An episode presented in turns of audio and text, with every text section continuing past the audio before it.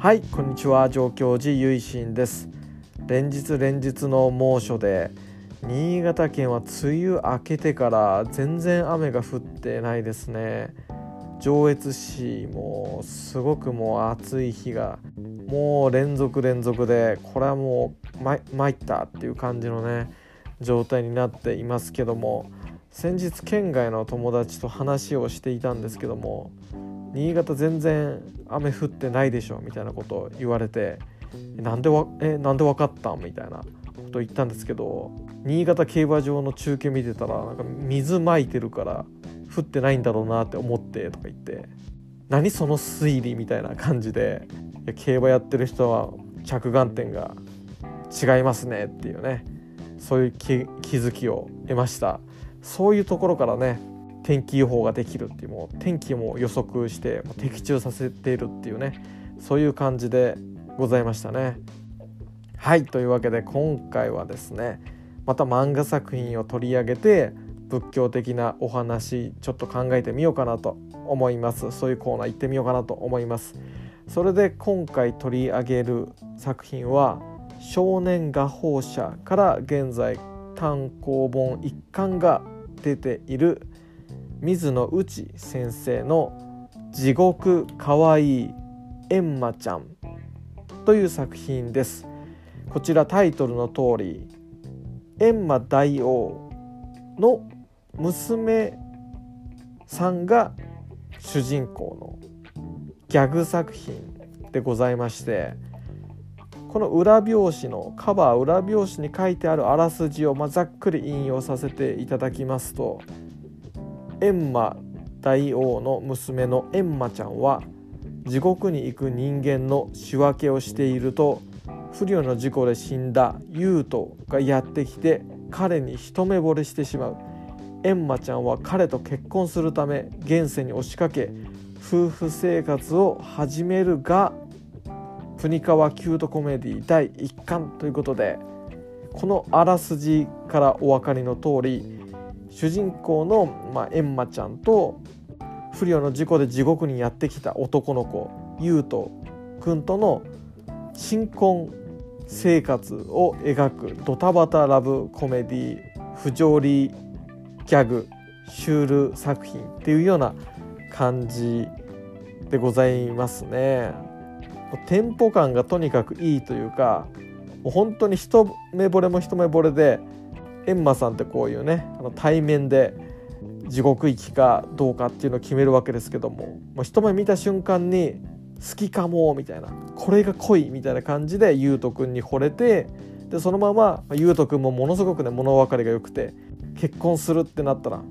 まあいいかって感じでよし結婚しようって感じで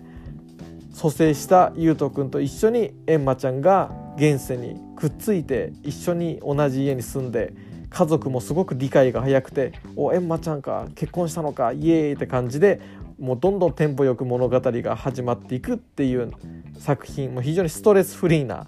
作品でございます絵柄がもうめちゃくちゃ可愛いというところはもちろんこの作品の魅力になってるんですけどもこの漫画太郎先生の漫画太郎先生のですねバイブスをめちゃくちゃ感じるようなところもありまして可愛い絵柄に癖のあるギャグといいますかそうしたものがこう目白押しで迫ってくる。この第1巻見るだけでものすごいシュールギャグの張り手のような攻撃にさらされるっていうね。すごい可愛い絵柄でめちゃくちゃギャグのもうパンチを食らいまくってもう最高だなっていう気持ちになるっていう。もう心地よさ心地よさだぜって感じでね焦点していくというねそういう作品になっております。新婚生活といいますかね、まあ、ラブコメとしても楽しめるしキュートコメディってあるんですけど、まあ、シュールギャグだったり不条理ギャグだったりが好きな方はすごくハマったりすると思います。漫才やコントのようなこういう筋が通ったギャグお笑いっていうよりもシュール不条理っていう感じかなと思いますんでそこは人を選ぶかなとは思うんですけども絵柄がまず可愛いしそれだけで惹かれる人ってすごく多いと思うんですよね。だからどんな人でも結構楽しめるんじゃないかな笑えるんじゃないかなとは思うので今回ちょっとご紹介してみました。作者様のこの独特のセンスといいますかまたサイレント回あのセリフなしのお話エピソードも入っていたりとかして漫画すごく構成がうまいなとかセリフなしで見せるってすごいレベルが高いことだと常々思ってるので作者様のその確かな漫画力の構成のうまさだったりも楽しめる作品かなと思っております。可愛い漫画だったりギャグ作品が好きな方は時刻かわいいエンマちゃんお手に取ってみてはどうでしょうか？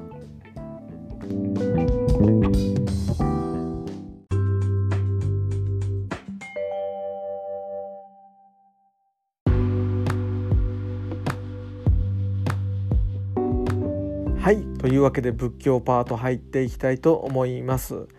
地獄かわいいエンマちゃんということで今回はエンマちゃんのホームタウンホームワールドである地獄についてその思想をちょっと見ていこうかな触れていこうかなと思います。地獄という仏教における言葉ですけどもこちらはサンスクリット語インドの古い言葉サンスクリット語の「ナラカ」という言葉がルーツになっています。この「ナラカ」という音を移して音写して「奈落」とも言います。奈落の底とかっていう言葉もありますね。この「奈良か」っていうのは、まあ、地下世界といったようなことで地獄っていうこの役はすごく言い表している表記になるかなと思うんですけどもまさしく地下の世界地下の牢獄地獄これが地獄ということなんですね。仏教における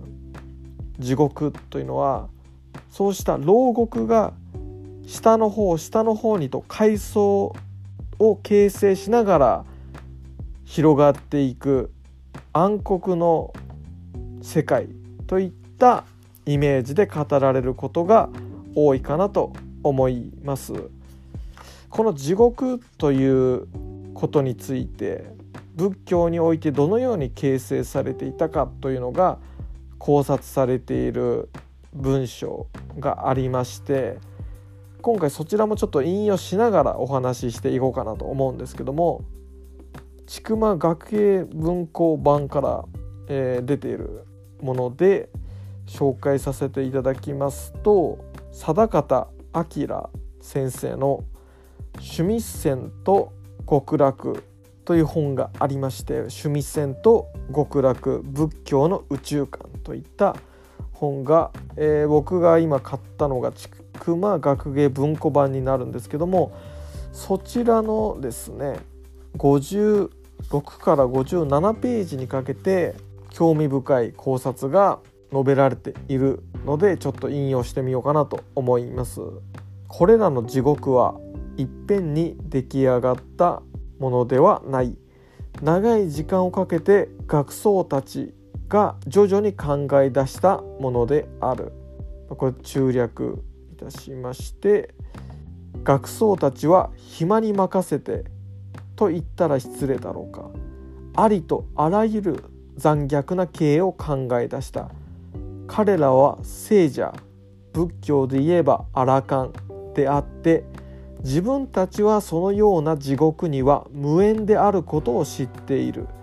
それにもかかわらずあのように詳しい地獄の責め苦を考え出すのはなぜか。彼らは答えるだろう。庶民のためである。庶民に警告を発し正しい道を歩ませるためである。しかし学僧の中には地獄の姿を想像することによって密かに刺激的な喜びを味わっていた者もいたに違いない。ということで書かれています。56ページでしたね。そこから少し取り上げてみましたけどもざっくばらんに語っておられて僕とかもねそういうふうに思うわけですけどもやっぱり先生が言ってくださると紹介しやすいかなと思いますけどもこうした地獄の思想っていうのはやっぱり人が作ったものなんですよね。さまざまな地獄の責め苦というものが描かれますけども学僧たちは暇に任せて考え出したっていうふうに趣味線と極楽でも捉えられているようにあくまで人が作ったものだから似たような形に修練していくというか人の想像力の形に沿ったものになるというところがあるんじゃないかなとは思っています。こういう地獄の種類も、まあ、一挙に作り出されたものではないと徐々に徐々におそらくもう何十年いや何百年かけて地獄の世界というのは広がっていったのだろうと思います。それは何のためかって言ったらこういう怖い世界に輪廻しないようにさあ仏道を歩んで穏やかに生きようじゃないですか。輪廻の苦しみから抜け入れようじゃないですか。というところに視点を持っていかせるっていうために人間が考えた。ということだと思うんですよね。その考えた理由というのは本当に人生にとって進むべき道はどういうものかっていうことを今一度みんなに考えてほしいからいろいろ策を練ったというところが仏教の宇宙観であったりいろいろな世界観というものに大きな影響を与えてるんじゃないかなと思います。今地獄とかを言うとそういう漫画だったりアニメだったり小説だったりエンターテインメントの要素としても組み込まれているけどなんで仏教に地獄の概念があるかっていうと人々を仏道の方向に向かわせるため地獄の方向に向かわせないために逆説的ですけども地獄の方向に目を向かせないために地獄の概念を作り出すというかこういうところに行っちゃダメだよといったものに名前を付けるために考え出されたっていうかそれを地獄と定義づけたっていうようなところがきっとあるんでしょうね。地獄かわいいエンマちゃんはすごく可愛いんですけども仏教で描かれる地獄っていうのはマジ半端ねえっていう感じのところでだけどやっぱりなんかどこも同じだなっていうのは人が考えたからじゃあなんで人が考えたか仏教の僧侶が考えたかっていうとこれ仏教のお話ですけども仏教においては仏教の僧侶がま考えたとみなしていいだろう。なぜならこういう怖い世界があるよということを示すことで逆説的に人々を地獄とは真反対の生き方穏やかな生き方に誘導するためその方便きっかけとして地獄を作る必要があった